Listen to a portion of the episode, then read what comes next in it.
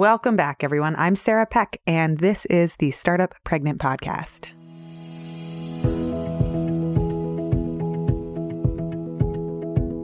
How do you do self care insanity when you are a mother of five? You're working from home and you live on a farm. Oh, and you are building an empire.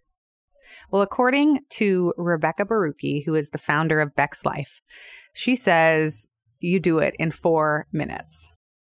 Rebekah Borucki is the founder of the Blissed In Wellness Movement. She's also the founder of BexLife, a popular website about her life. She's a mother of five, a TV host, a yoga and meditation guide, an author, a speaker, a birth doula, and a life transformation and resilience coach. And she travels a ton, sharing her love for yoga and wellness and meditation at workshops around the country and world. She teaches meditation as a profound act of self care. She's the author of the book, You Have Four Minutes to Change Your Life Simple Four Minute Meditations for Inspiration, Transformation, and True Bliss. It was released by Hay House in 2017. So I'm so glad to get her on the phone. She ducked into one of the side rooms of her house. Some of her kids were in the house in the other room, and she talks all about it on the show. In today's episode, we talk about how she needs time to shut the door, lay in bed, and watch Netflix, her experience with pregnancy and miscarriage, how she manages kids that are in college and young toddlers at the same time we talk about her upbringing and how hard it was and how it led her to her business and her life today. She shares a bit about her program called Managing the Mother Load and her strategies for making it work.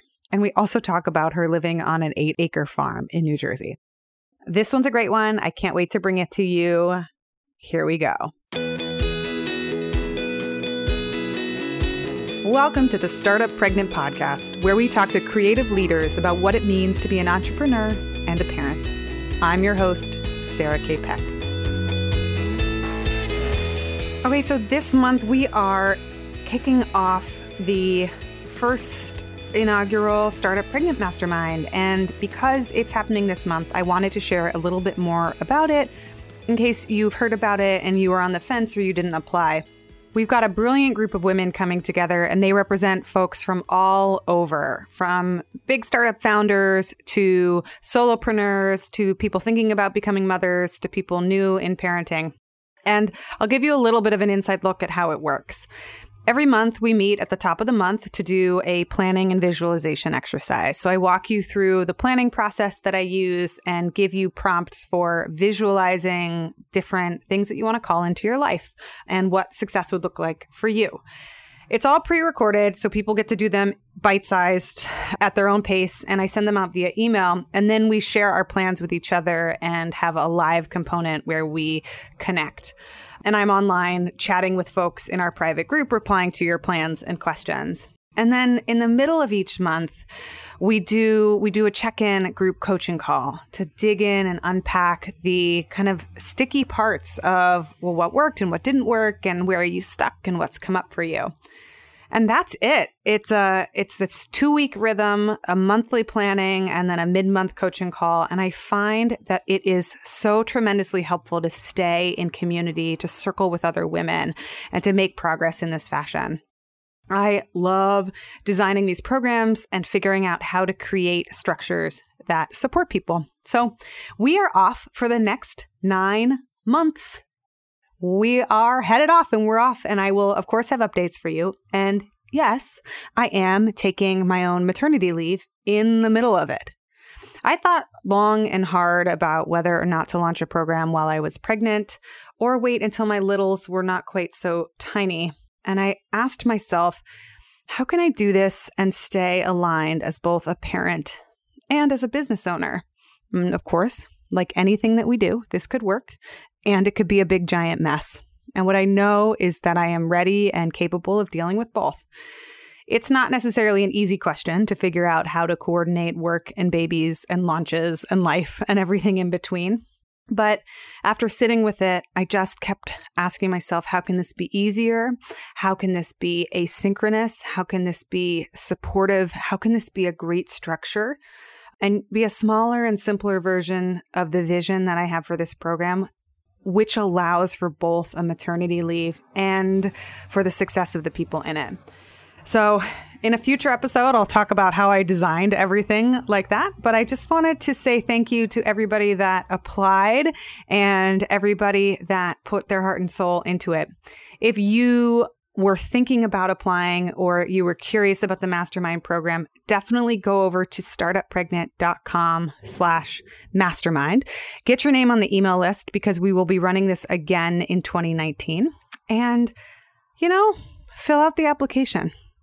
I've had people tell me that filling out the application was more useful than they expected. Even just the process of sitting and answering those questions was really helpful.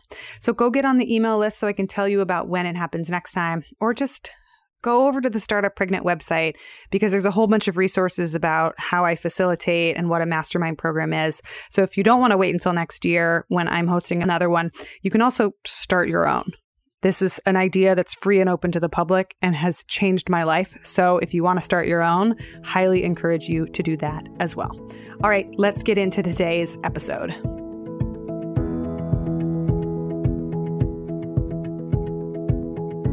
Everyone, I am so excited to have Rebekah Borucki on the show. Bex, thank you so much for joining us. Thank you for having me. What? Like I said, yeah, oh, go ahead. I, I, was just going to say how excited I am to talk about myself and not about diapers for a minute. but we probably are going to talk about those too. So come up. My kid is currently really mad if I don't give him an Elmo diaper. So you know, diapers.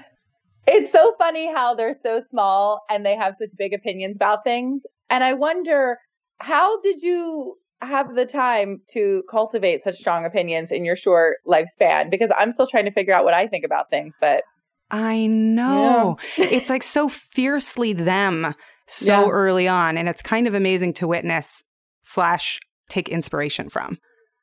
Exactly. They are our little teachers.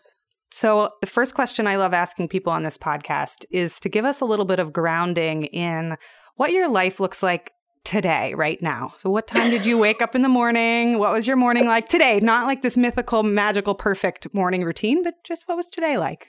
I'm already laughing almost hysterically because today has been a day.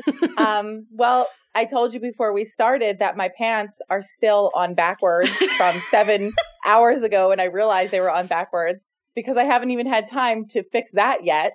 So I woke up this morning, I put my pants on backwards. My 20 year old is back at home for a semester because she's dealing with some health stuff. So she's been back at home with us, which is wonderful and also extremely annoying at the same time to be living with another grown woman who still doesn't do her laundry, but that's okay. I love her. She's great. She's a smart girl. Uh, so she sprained her ankle. So we drove her to her finals today. She's finishing up the semester. I've been rushing around. I had another podcast this morning tying up a sales page for a new coaching program that I'm launching, which is super fun. And also Netflix because I have to fit that in in between. So I had to tell the three year old I wasn't going to play with her blocks with her this morning because I needed some self care time, which was an Osho documentary on Netflix. And here I am with you. So I've had four hard boiled eggs because that's what I had time for. My pants are on backwards. The kids are scattered. My husband's taking care of it. Thank goodness. I'm excited to be talking to you now. That's I my day so far. Love that so much because that's like captures everything that's true about motherhood. And I'm in New York City yep. and there are sirens that go by. So there you go. this is just what it is. So you're the mom of five. Yes. And please, I mean, I'm sure we could talk for like 17 years about this, but tell us mm-hmm. about your parenting and your pregnancy journey. Oh my good. Well, I've had so many of them. So well, my first pregnancy, I was 19 years old, and that was 21 years ago at this point. And it's so interesting. You know, I get asked this question a lot about the difference between the pregnancies. The first one was one of almost being completely disconnected spiritually in awareness, in, you know, my own power, in my own choices, in my own voice, though desperately wanting to be the best at it because I wanted to transcend any stereotype of being a teen mother I really just wanted to be everything to her that I didn't have in my own life, but then also draw wisdom because, you know, at that time, I was still struggling as a teenager with my mom and that relationship. And I was like, I don't want to be anything like her. But truthfully, she was, you know, wise and giving and loving in so many ways that I needed to be like her. That was the first one where I was just reading all the books, you know, doing everything that my doctor said, wanting to be the best at everything, desperate to be good and right as a mother. To my last, my fifth pregnancy where I'm just, you know, I think that after that many, I felt a little bit expert. I felt a little bit more comfortable in my skin and just really wanting it to be completely connected and wanting so much for people to hear my voice and wanting to be so much, you know, empowered and in the moment of the experience. So stark contrast. I mean, the last pregnancy, I didn't keep a baby book. I didn't step on a scale. I have no idea how much I weighed at the end on, you know, birthing day. And it's hilarious because the other day someone asked me to answer a question about my second pregnancy and I went back to the baby book that I kept for my son, Calvin, who's now 18 years old. And I realized that at birth, I was only four pounds heavier than I am right now. And right now, loving my body and wondering how at 40 pounds heavier, you know, than I was back then, how I could feel so, you know, aligned with my goddess nature and feeling really good and healthy in my body. So that was another interesting fun fact that came up for me. Just oh gosh, night and day. Yeah. I don't know if that answered your question at all, but I'm like, I'm marveling at the difference myself. Oh, it's so interesting to me. And I'm always curious because you have so much, I guess, data and wisdom through doing this multiple times. Sometimes I feel like if I do it twice, will I finally feel like I'm like, oh, I understand this thing, but now I'm not going to do it anymore? No. Okay. All right. All right. well, I do it. Let me tell you, every single time was so different from the last, from the others, that I know that I could be pregnant or give birth a hundred times and not have all the wisdom. And it's one of the reasons why I went into a doula practice to help other women, you know, guide them through their own birthing experiences, but also to glean that wisdom because I was such a, you know, a birth junkie and I really wanted to continue to be part of that long after I was done or thought I was done. And all of the births I've witnessed, they've been so similar in so many ways, but also very unique. And huge learning experiences for me. And you can't know it all. You can't know it all. You just have to trust that everything's normal. It's in alignment with, you know, the universe's desires for us. Go with the flow with it. Hmm. But you can't know. You can't. I love this that you took on being a birth doula almost to learn mm-hmm. more. What are some of the yeah. things that you wish more people knew about pregnancy and the postpartum period? Like, if you could bless everyone with some sort of wisdom download, what would you share? A couple things that I share with my mothers, especially when fear comes up. And this is something that I share with my mothers, but then I also transfer into all other areas of my life that the discomfort, that the pressure, even the fear and the pain, if you want to characterize those sensations that way, all of those things are in service to bringing something forth beautiful and miraculous. And that is my true belief. So yes, it's going to be uncomfortable. Yes, the experience is going to suck a little bit at times, but you're getting something so good out of it, whether it's learning, experience, a baby, which is awesome. Hmm. There's so much to be learned. And then the second part that I repeat again and again and again through, you know, the birthing process you, is mommy. I love you too. My three year old just walked in the room. is that it's normal that while our experiences are special, they aren't unique. There are no new stories. So it could feel, you know, very different to you, but there are women all over the world going through the same thing that you are right at this very moment. And if you can draw, maybe not on their conscious wisdom, but that energetic wisdom, that feeling that it's happening and, and you aren't alone and that we're in this together, again, that transcends all different areas of life. Hmm, I'm getting chills just thinking about it. There are literally at this moment in time so many women around the world and so many people going through things that are similar to you. That's really yeah. powerful. Yeah. So you wrote something on your blog that I love. You mm-hmm. talk about how every birth is a beautiful birth. We may have plans for it to go a certain way. Yeah. the birth plan. I know. Yeah. I'm like running away from her as it's going. This is how it's going to go, by the way, because I don't know where my husband went. But yeah, I think that that's the biggest concern for women is that they aren't going to have the birth that they want, or it's going to turn out in a way that, you know, that they didn't plan. And I have to remind them constantly that the best way to have a perfect birth for you is to be completely open to anything that can happen and to understand that things are going to change and that you can have a perfect birth at home in your bed. You can have one in a hospital, in a birthing suite. And again, in life, that when we become, you know, in love with the process and not attached to the outcome, we are serving ourselves in a very beautiful way.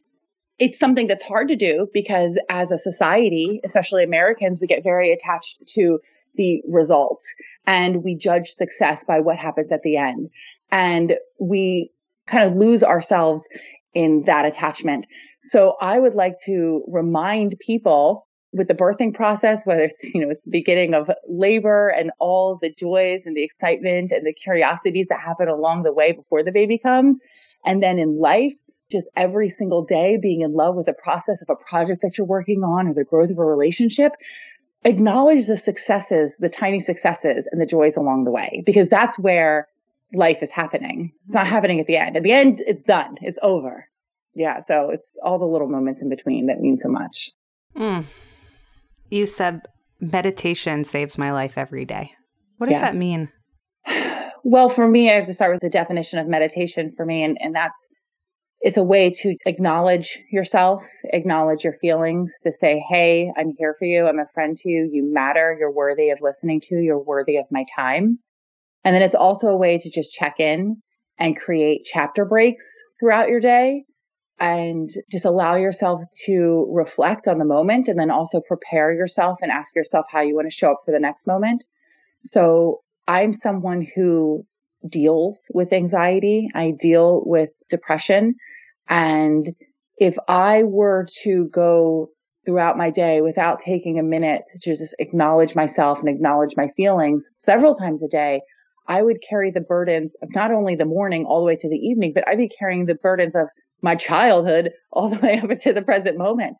So I take a lot of time to sit and take a few breaths and say, Hey, you're worthy of this time. You're worthy of taking a break. You're worthy of slowing down. How are you feeling right now? Your current circumstances, how are they serving you? And how does your reaction to them serve you? And how do you want to show up for the next moment? I do that like 75 times a day. Especially like now when I'm running around escaping a three year old going, Where's my husband? and I have to ask myself, All right, you know what? This is happening. I'm allowing for this to happen. How do I want to show up in this moment? Yes. so, yeah. Oh, it's so wild to watch like what our brains do, what our minds do about what's happening, like all of yeah. the layers and layers of stories and judgments. Mm. You also wrote, and now I'm just telling you what you've said before, but I, I, I love these quotes. But you said happiness is a natural state and available to you. And yes, I want to ask you about that, but I also want to dig in specifically for people who, and maybe this is you as well, but people who are in a really rough spot. I know from my mm-hmm. own experience and from having friends and family members go through really rough times that sometimes it's really hard to hear those words. Like mm-hmm. it can be hard to understand that happiness is available to you or that it's even possible. Can you talk to that? Yeah. Well, I promise you I'm not a jerk. Like I'm not. I'm not one of those people.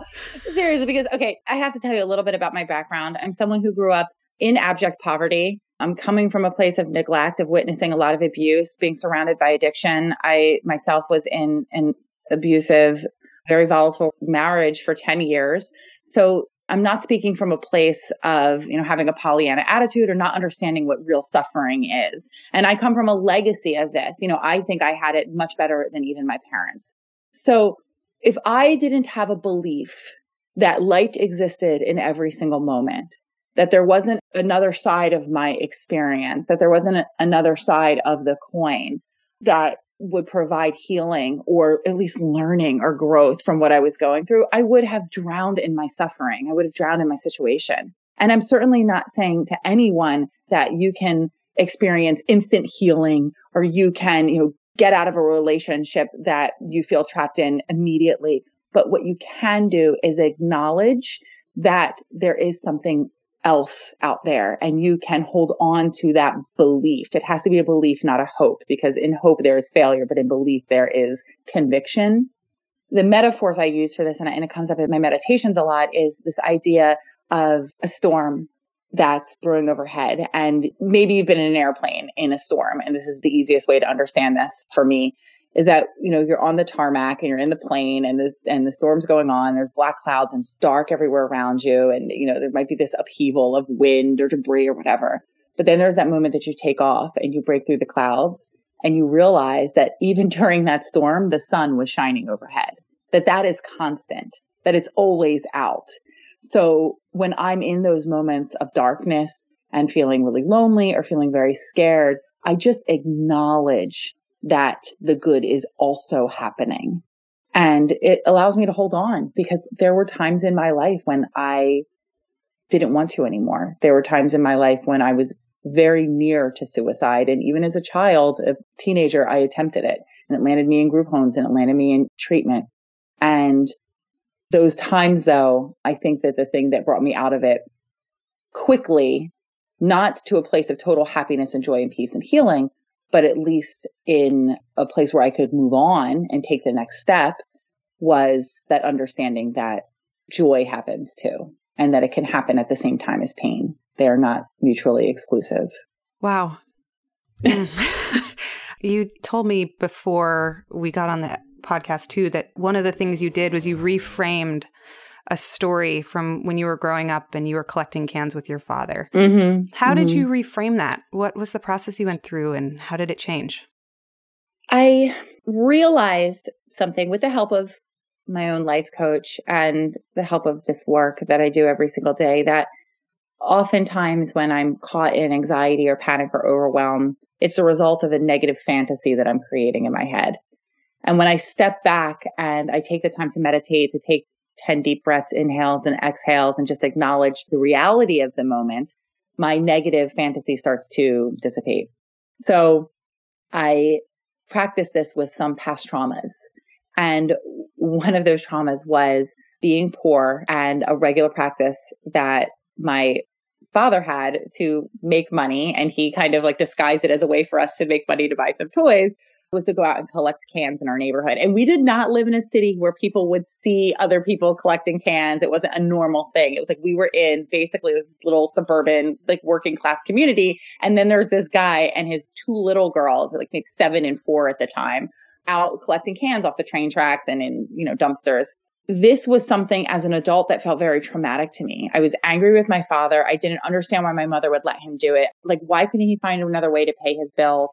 I felt embarrassed about going to the recycling facility and then taking my crumpled dollars into Toys R Us and buying myself a little toy. Like, I was embarrassed by all those things. But then I took a moment to acknowledge that maybe it was a negative fantasy that I had been creating, a negative story around this, and that it wasn't actually the reality. So I went into meditation and I revisited that time as if I was really there in that moment. And what I discovered when I did that was in contrast to what the story I was telling myself, it was actually a beautiful time that I was spending with my dad. It was a time marked by a sense of adventure and excitement and joy and playfulness and I loved going out and collecting the cans because I knew that I was going to be able to go buy like a Mr. Potato Head or My Little Pony or like something really cool for myself. And it was a treat. And in that moment, I felt this new love for my father, this new admiration for his playfulness and his resourcefulness and his willingness to do anything for his family to bring them joy and to survive and his creativity. So all those years I had been angry and resentful and shameful. And now all of a sudden, it's a story I love to tell because wow, you know, I struggle to survive sometimes, like with my own kids and to look good in front of people and wondering what other people think and just you know, making ends meet and all that stuff. And I'm just like, he went out and collected cans on the streets with his little girls. Like he mm. just made it happen. Hmm. And I'm sure there was pain in that for him, but we didn't see it. How did you find meditation? I stole a book through shoplifting. I was, well, and that was another result of poverty. My mother was working part time in a used bookstore for her girlfriend. And I was helping my mother move the bookstore to a new location. And I was 15. It was Be Here Now by Ram Dass. It was sitting on the shelf and it was the coolest, most interesting book I had ever seen. It had the mandala on the cover. It had, you know, his name was funny, Ram Dass. I hadn't, you know, encountered someone named that before. And I didn't have the money to buy it. So I snuck it home and quickly devoured it. You know, I was searching for something, obviously. At 15, I was searching for something more. I came from a fairly religious household. That was the first time that prayer was introduced to me as something that can go inward instead of outward. I started praying, meditating in this new way every day, looking to myself for wisdom, looking to myself for the solution, and also taking more responsibility instead of laying blame on the world, my family. I had this addiction, and I still kind of do in a way of believing that the world is unfair, this attachment to like bad things are going to happen. That's the first time that I started to understand my own responsibility and my own power to change my circumstances. And I've meditated every single day since. Whoa. So I'm going to be 40. so it's been a long time. Wow. Yeah. I just want to get out my moleskin and take a whole bunch of notes. Because you're well, we're recording this so i know so i can later. it. and i'm just like listeners i'm just sitting here like absorbing this probably just you like don't you. you don't have to shoplift. If anyone is in need i'll just send you a copy and be here now. I've given away dozens of copies so over funny. the years but yeah that's how i discovered it. You know what? My yoga teacher always told me she's like i don't care what got you in the door you're here now. You know she's yeah. like your ego mm. probably brought you here. You want to look great. Like you wanted toned arms. Like that's fine She's like, that is totally great because now you're here. So, you know what? That's what got you there. And mm-hmm. total respect for that. I also want to talk about the business that you grew and mm-hmm. this farm that you live on. You live on an eight acre farm in New Jersey. When did that become a reality for you? I love this story. I'm going to try to tell it briefly. Okay. so, my husband was, when I met him, he was this wildly successful commercial and uh, celebrity music photographer. And we had this whirlwind romance. I already had three children. I was a single mom of three when I met him. And, you know, we fell in love very quickly. We got married. We had this big, gorgeous wedding in the Poconos, invited all of our friends, spent all of our own money on it. It was so great. And we stayed in this really cool house on the resort, on the property. And it was kind of 80s. It was definitely built in the 80s in the decor, but we fell in love with it. We just thought it was the greatest thing. And I said, you know what? I want a house like this when we buy our own home.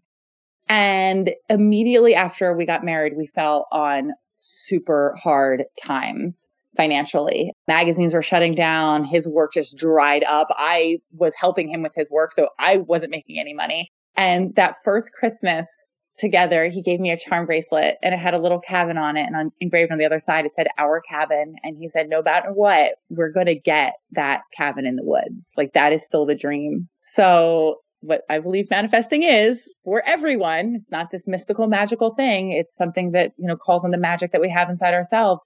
From that point on, every single decision that we made, we basically asked ourselves, how does this serve this dream of having this home in the woods and this property? Subconsciously and consciously, we started stepping toward opportunities and I became more confident and brazen in what I wanted to do. So I started speaking out online. I started making videos. I started taking yoga classes. I started like putting myself in front of mentors that I, you know, could only have dreamed about talking to before because I was so intimidated. Know, I went up and had a class with Tara Stiles in her studio and started talking to her about my hopes and dreams. It was a year and a half later, we got pregnant with my fourth baby, Summer. And shortly after that, he got this amazing job opportunity and my career started taking off. And we earned the money to make a big giant down payment on this house that I'm sitting in now from now talking to you because we had to because we were freelance and no one would give us a mortgage, especially in that climate. so we had to put down like 50% to buy the house. But we had 192 houses on this big list that we were going to go see, and then 19 that we were seeing that day. And the first one we walked into was this one. And I'm telling you, I hadn't seen it. There were no pictures of the inside. We walked in the layout down to the basement, down to the sun porch, down to the property. It was almost identical to the house we stayed in in the Poconos. Wow. And I was like, all right, we're going to go look at the other houses, but this is the one. now we're here. so I still have the charm bracelet. I would have to add more charms on it, like million dollar lottery ticket and those types of things because yeah. it works. And this eight acre farm. So mm-hmm. tell us about, I mean, I know that you do so much on the farm and then you have mm-hmm. this you host events there, you bring people yeah. to you. And that was something else that you wanted to call into being. Tell mm-hmm. us about that. What is it and what does it look like? Okay, so it's so generous calling it a farm. I call it that, but it's it's really like this dusty patch of woods where we rescue farm animals. So we have goats and pigs and chickens and guinea fowl and rescued barn cats. And it's like this ragtag, mangy bunch of animals that it sounds like a farm. Love. Yeah, yeah. But I mean, nothing green grows here that, by our hands, but oh. we're, we're working on that. So we're trying. So we have this little dusty plot and my good friend Meggan Watterson, who's also a Hay House author, and she's just brilliant and beautiful. Oh, she's also a theologian. She was talking about this idea of having a lady church. And it just struck me because the first church that I was ever part of as a little girl was a house. It was a little white house owned by Ma and Pa Conover, we call them. There was a pool in the back where people would get baptized. And there was no minister, there was no preacher. We would just get together basically for Bible study and hang out. And I remember sitting there watching my parents just learn in a circle. And I remember the verse from the Bible, you know, wherever two or more are gathered, I am in their presence. And I said, I could have a church here. Like I could have a community learning space here. So I looked at my husband's garage that was always annoying me because it was filled crap. I don't even know what he was doing out there most of the time. And I was like, you know what? We're going to clean this out and I'm going to convert this into just a meditation studio. And it was that quick. Like I looked at it. I charged things that I couldn't afford. I took all the cash that I had. I converted my garage and I called it the Blissed Inn. My tagline is Blissed Inn with an IN, meaning to look within instead of out for your bliss. And I called it Blissed Inn with two N's. And I kind of audaciously just started calling it a community learning space and a lady church and asked my teacher friends that I love to come and host events. And people come to this little tiny population, 2,500 town in the middle of New Jersey and they learn stuff here. We've had plant medicine workshops, Reiki certifications. I just had a vision board workshop. We have someone coming out, another wellness workshop, meditations, yoga, all the things. It's really cool. That's amazing. I love it. This brings me to ask you about like the scope of your business because when I look at everything that you do online and see there's in-person offerings and there's online mm-hmm. workshops and you've got this blog, you've got this amazing U- YouTube channel, you've got a really active Facebook community. How do you prioritize or can you tell us a little bit about how it grew? Like what came first and then how did you layer things in? It grew organically and messily and kind of just driven by my own spirit and my passion for the things that I wanted.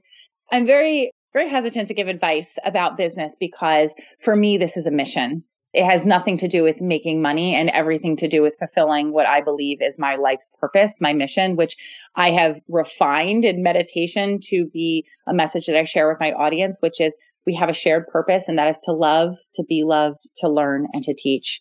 And we are all expressions of God. We're all expressions of the universe, unique and special, but also very much sharing in the same experience as everyone else. So we have this responsibility to be very present and then also to serve our communities at large. In my own healing and my own desire to be more connected, I started reaching out to people online. And when people started following me and asking for advice and asking for more, it was in service that I provided that. There was no hope of making money. But then, of course, I was spending a ton of time on it and I saw an opportunity like, okay, I can start partnering with other influencers. I hate that word, but partnering and collaborating with other people who are doing the things that I was doing. I could start partnering with brands to spread the message further and then also pay my bills. Awesome. The basic structure of my business, the nuts and bolts is that I create YouTube videos. And that gave me an outstanding platform to reach people face to face and for people to get a, you know, feel for my own personality and to tell my story in a way that felt very natural to me. Then, of course, I used Facebook. I created a Facebook group that I love. My Facebook community is everything to me. And I just started sharing my story on other platforms like Instagram. It's very much just me talking about my healing journey every day and the modalities that healed me. And then also whatever I think is in service to my community. So not everyone loves meditation. So I bring in Jess Ortner to talk about tapping or Michael Perrine to talk about, you know, real nutrition and Nicole Jardim to talk about hormonal health or Kate Northrup to talk about money. It's like I have this amazing crew that is available to me. And I'm like, if I'm going to get it, you know, for free, I'm going to offer it to my audience because it would serve them too. Because another part of my mission is to make wellness inclusive to all. I'm a biracial woman that came from poverty, and I really want my community to reflect the diversity of my friendships and my personal community and family. I welcome everybody so you can get access to healing stuff you know, mm-hmm. for free. And then also there's premiums. There's like other ways to work with me. Yeah. So I don't know that I answered, but I also do private coaching. I also do these live events. I do everything that feels good and I try to be organized about it. so who helps you and do you have a team? What does the kind of behind the scenes look like of your business? Who helps me? so for a long time I took a lot of pride in being a one woman show and then I realized that that was stupid and that was my ego and I dropped that like a hot potato. So my husband helps me every day. We both work from home and he's amazing and gentle and kind and really supportive. I have a beautiful launch manager who helps me. No one's full time. So I just bring people in when I need them. But my launch manager is pretty much my go to for making sure that my website looks good and that my messaging is correct. And she helps me launch different products and programs as they come along. And then I have my illustrator who helps me with some graphics sometimes. She did the illustrations of my books. I have a copywriter who helps me with blogs that I don't want to write for like, like say if I'm doing a blog for Mind Body Green, like seven things that moms need to know about whatever. I'll like, I'll write like the outline and then she'll fill it in because I hate writing those, but it's really great opportunity to share on bigger platforms. But yeah, so I don't have any kind of permanent team. I aspire to, but the truth is i'm still working through my own my own tendencies to want to be in control of everything like no one's allowed to fold my laundry and nobody's allowed to write my instagram posts. Like that's that's where i am right now. Oh what does childcare look like or school situation? Oh well you heard my three-year-old bust in. I did. That's another one where it's kind of like this money mindset stuff that maybe i have to call in kate northrup to help me with but I'm kind of like, if I could do it myself, why pay somebody to do it? So I've never had childcare. I've never had a babysitter. My kids go to preschool and I, you know, do a little victory dance every time I send them off on the bus in the morning. like, thank goodness you're gone. Um, but they all go to public school. They're all brilliant, wonderful, beautiful kids. I enjoy very much being around them. But I'll tell you this. So this morning, my three year old, she came up to me and we just took out the Duplo blocks that belonged to her oldest brothers and sisters. We unearth toys every once in a while to recycle them. We're like, oh, look at this new thing that we got. She's very excited about them. And she's like, Mommy, can you build a house with me? Which was so super sweet and the cute. Sweetest. yeah, I know. But then I said, No, honey, I don't want to do that right now because I'm taking some time for myself before I do this podcast. And I was watching a documentary on Netflix so childcare for me, a big part of, you know, managing my house and the way I interact with my kids and the way they interact with my business is creating boundaries around what I want to do, what I don't want to do, what there's time for, what there isn't time for, when things should be done. So she wanted to play with the blocks and I told her no. And I said, I'm sure you're going to build a beautiful house. And I'm really excited to see it when I'm all done with my work today. But right now I'm taking a rest and then I'm going to do my work and then I'm going to be with you. And my kids are extremely independent. I mean, this is one thing that I've done right is that I've really created a life for myself and I've let them see me live it. One of my favorite quotes about parenting that's been on my refrigerator for 20 years now is my father did not teach me how to live. He lived and let me watch him do it. And that is how I parent. That's how I guide my clients, my coaching clients.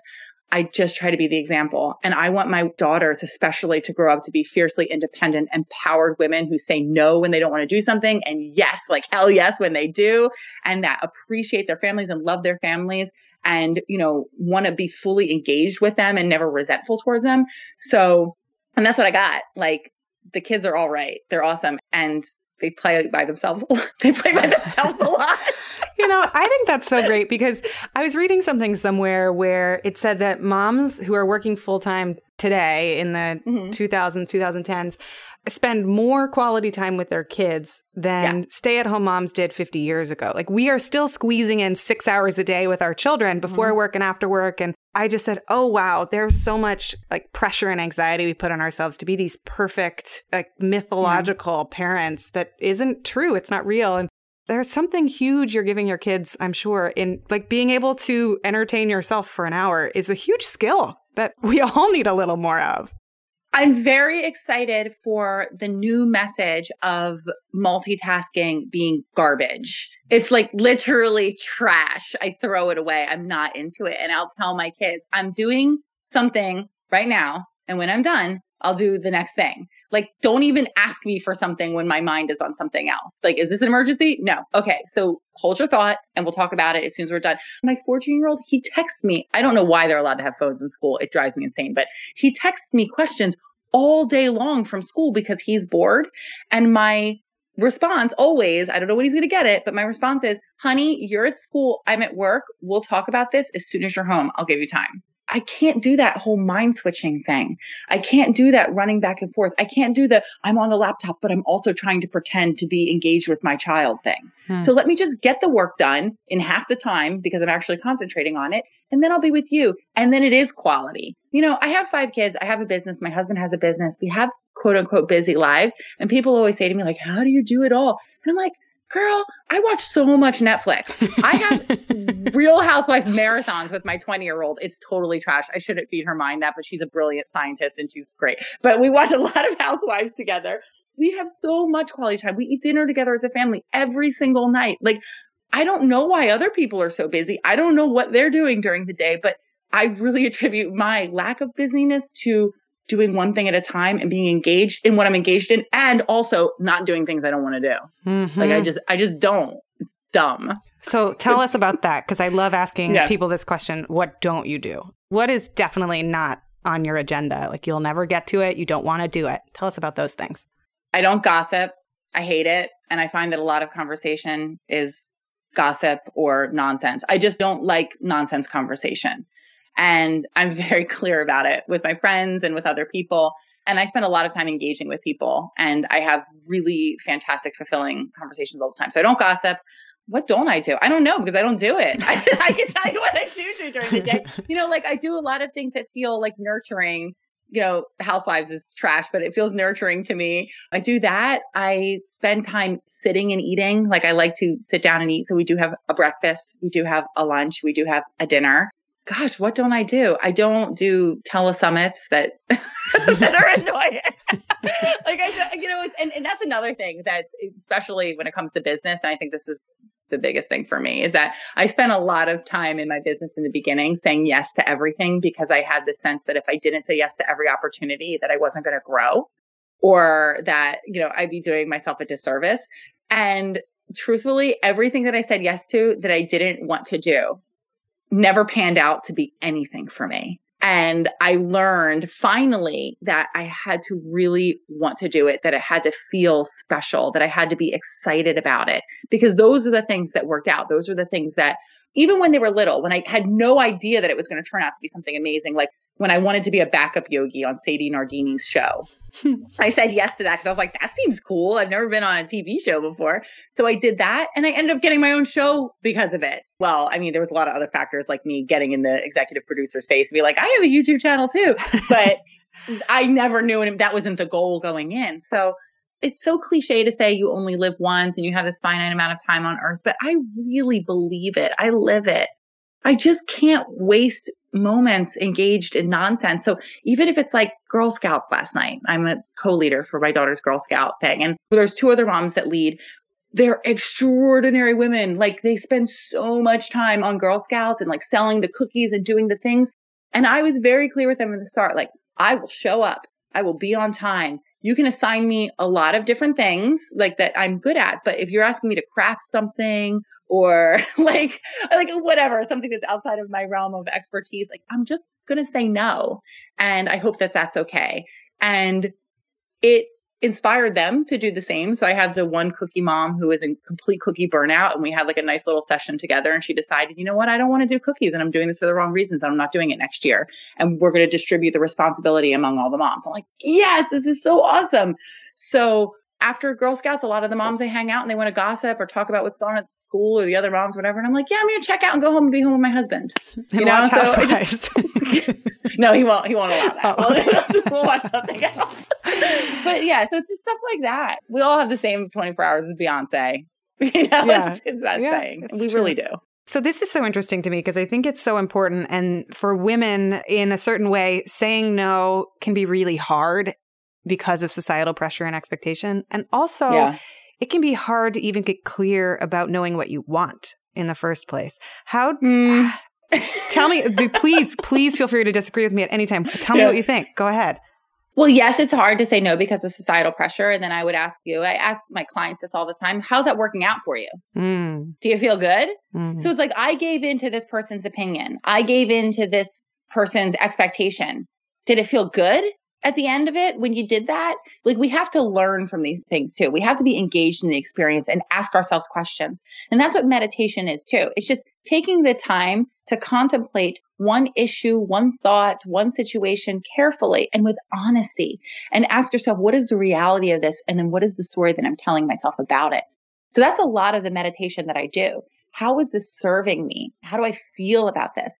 So I think that saying no can be hard because we don't want to let people down and we don't want to be outcast or rejected, but you get used to it and then it feels good. it's like, whatever. I mean, like they were mad at me and everybody got over it and it was fine. And, and, you know, the people that are aligned with that behavior stick around and then the other people kind of fade away. I have zero drama in my life, actually. I have no drama because people know exactly what they're going to get with me and they know how I'm going to deal with things. And they don't bring a lot of nonsense to me because I don't engage in it. I don't tolerate it knowing what you want, I think is super easy. I mean, we know what feels good and what doesn't. We're just not taking the time to sit with it and actually ask ourselves how we feel about it. We're just kind of moving to the next thing, moving to the next thing and not experiencing the moment. So I think we know what we like. Hmm. Hmm. It's so interesting. I've seen people who have struggled in that place of, mm-hmm. I don't know what's next. I don't know where I want to go. I don't, I'm not sure. Well, that's okay. Yeah. Be okay with being unsure. I mean, we're not supposed to be psychic. We can have some kind of um, idea of how we want to feel. Danielle Laporte does this beautifully. So maybe you don't know exactly what you want to do, but you know how you want to feel. I don't know what the end of my life is going to look like or retirement's going to look like, but I know that I want to feel in service. I know I want to feel happy, and like excited about waking up in the morning. I know I want to feel in love. So every day when I'm presented with an opportunity or a business decision or a decision about how I'm going to react to my husband, I'll say, if I act this way now, how does it serve me being in love with him when I'm 75? Like, I got to live with this person, this jerk, for the rest of my life. Hmm. and like, if, if we're not getting along, or if this is the way that I'm making the interactions go, then it's not serving my being in love with him when we're old. I mean, I don't know what's going to happen. I hope, well, maybe tomorrow and hopefully in the next five months because I have a book due. But I'm supposed to be writing a book. You know, I know how I want to feel, and that guides me a lot. So, what are you excited about now, and what are you building next? What's on the forecast Ooh. for you? So, I'm really excited about my group coaching program called Block to Bliss and it's the work that I do in my own life and that my husband actually does too. And I'm sharing it with my community and it's extraordinary. Like I'm freaking out about how proud I am of it. So that's on a business note. I'm also supposed to be writing a book. I say supposed to be because I'm in complete denial of my September deadline. Um, so there's that. And that's going to be about my experience with motherhood. It is not a parenting book. It will be in the parenting section, but I do not give parenting advice. I just really love talking about motherhood and my relationship with it. I'm really excited about my husband and me finally decorating my house because we've lived here for six years. I'm just get nervous about physical change in my environment. So I just bought a book, The New Bohemian's Handbook by Justina Blakeney, I believe hmm. her name is. And I mean, this is changing my life. So my mother was this huge hippie and into bohemian style and had plants everywhere. And I think because I was so resistant to being like her, I resisted that I actually love that too. And she passed away five years ago. And I'm telling you, I'm becoming her, but all the best parts of her, thank goodness. And I talk to her every day. And she was like, Woman, buy this book because you know you want it. So I've been looking at the book like a Bible. And I got my first house plant named Greg. My daughter bought it for me and I put it in a pot yesterday. So big things are happening. It's in a pot. That's and, awesome. Uh, oh my gosh, it's so silly. Life is just the it's the silliest experiment ever. I'm just having so much fun. It totally is. My husband always laughs. We have like six houseplants now, and he'll occasionally find them all in the bathtub, and I'm like, I forgot to water them. Like, yeah. I just soak them in the bathtub. Um, it's so great though. Yeah. The 20 year old, she's in her second year at Ithaca. She's a biochemistry major, and she talks a lot about like our relationships with the environment. And she was telling me how houseplants make you more successful in business. So I'm bring me all the houseplants because I need them. uh, oh, that's so great. Okay, so where can people find out about you? Where should they go on the internet and on the social webs and also find out about your books? They should go to my website because I love traffic there. It makes my publisher happy. So go to bexlife.com, B-E-X-life.com, and there you'll find the links for social media. I love my social media when you see me commenting and liking and posting, that is 100% me, usually at 4 a.m. before my filter goes on. I love going live on Facebook. My Facebook community is everything to me. And I live for the camera and just really having that, you know, energetic interaction with people. So go to BexLife, click on all the links, join all the groups. I promise you it'll be fun. We're going to have a good time. Oh, it's fun. I've spent lots of hours there. It's great. thank yeah. you. Thank, thank you. you so much. Thank you. This is fun.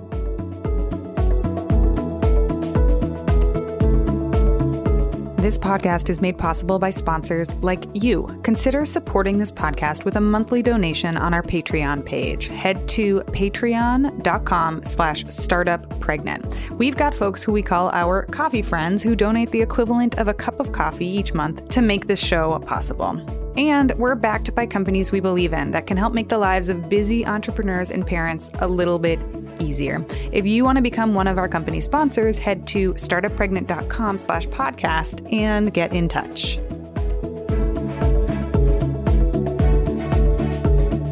And you know, I always say this and I mean it. Leave us a review on iTunes if you like our show. It takes a few seconds and it really does help us a lot. If you want more of what we're talking about, go over to startuppregnant.com and get on our email list. We send out a weekly newsletter with time saving tips for parents and entrepreneurs. And I always include a weekly gadget or tool or something awesome that we've stumbled upon to help make your life just a little bit easier. And as always, you can reach out to us at hello at startuppregnant.com. We love hearing from you.